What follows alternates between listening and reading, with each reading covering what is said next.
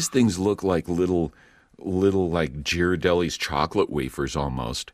But some amazing science goes into these suckers.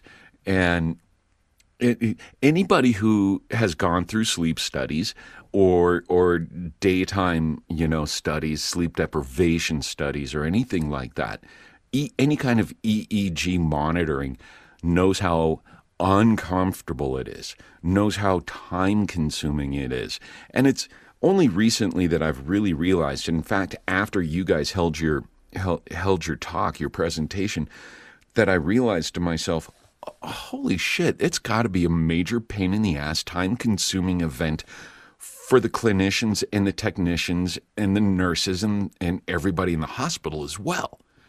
So, this is an amazing device. And I could talk all day about it, but Mark, who wants who should I hand the ball off to on this one? Yeah, Mark, Mark's the man. Okay. Okay. Happy to answer. You got it. So how these things work? Very good question. Um, it's very simple. It's just like a single channel of EEG that you would record in the hospital. Only instead of the wires, you know, we tried to put everything uh, into a single package that's both the amplifier, it's got gold electrodes, uh, it's completely watertight, and oh, it attaches to the scalp. I think I showed you this the last time, but I'm going to move around here and show little stickers. It attaches to the scalp with these stickers. You simply peel it off and place it on the scalp or behind the ear. I'll put mine behind the ear. And it transmits EEG to either uh, a smart device like a, ta- a tablet or a smartwatch or a smartphone, that kind of thing. And meant to be used in this case after a diagnosis of a seizure disorder. Uh, so you have a good idea of where to put it. So, for example, someone has right temporal lobe epilepsy, we put it behind the right ear. And at the very basic, you know, we're just trying to create an objective seizure diary. So this works all night while you're sleeping and during the day. And we're recording EEG and creating a report of how many seizures that you had in a given period of time. So kind of like a, um, an automatic seizure diary, if you will. And that's what we are currently working towards. And ultimately, we want to be able to uh, take it a step further and create a real-time alerting system. And then, of course, you know, when we talk to people living with epilepsy, it, it sounds like what everyone really wants is a forecast of your probability of having a seizure. And so that's the ultimate goal that we're, we're that we're building towards. But our first step is simply seizure counting. Okay. Okay. What I see right now is the whole seizure forecasting thing seems to be a long way off. And there's a few things I think people would have to take into consideration before they go that route because um, I think a lot of people have these kind of ideas in their mind, but they don't think about the little things that come into play to uh, make those things happen. Um, personally speaking, I am amazingly interested. I'm, I'm very interested in the capabilities of uh, the overnight sleep studies. You know, when all this happened, I was up in Glenwood Springs.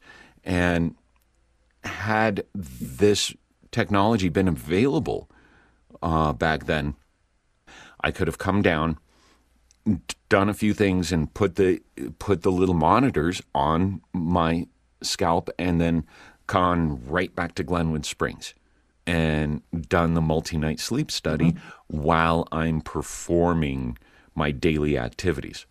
And this is another thing too, Mark and, and Nico, is is a lot of times when you're pulled out of your routine like that, who knows if you're gonna seize? Who knows if if you're not gonna seize? Sometimes being out of your element changes the complete story, changes the complete pattern. I'm one of those people who actually slept pretty damn good Yeah. in hospitals. So Yeah, yeah, that is that is definitely the direction that we want to go. Even um, before a diagnosis, we have the ability to record for long periods of time um, at home, and um, you know we're not trying to replace a full EEG that you would get in the epilepsy monitoring unit. Um, but what we can do is determine you know how often you're having seizures.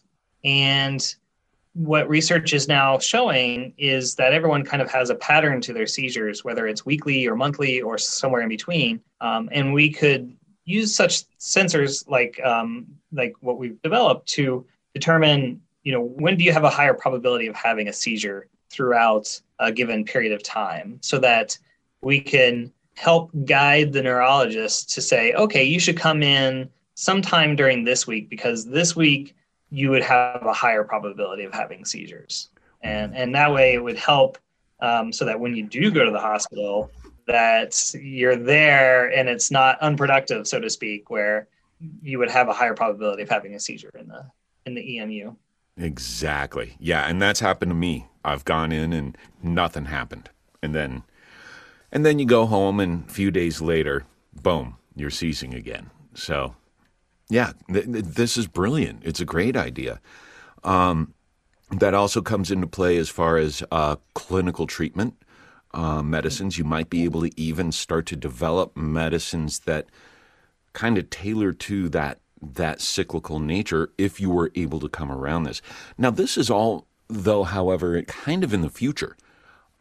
I think your idea of tracking it on when to bring people in for further monitoring sort of. is actually closer. Sorta. Now, what do you mean mm-hmm. by so, sorta? You you this is this is good. I like this little.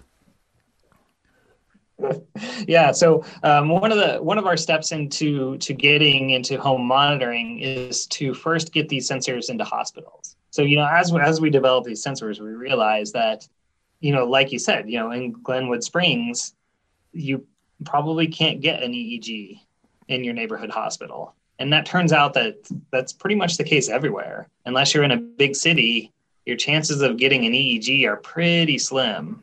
So the first thing that we wanted to do is just try to help solve the that that problem, that access to EEG problem by getting these into emergency departments and ICUs in neighborhood hospitals.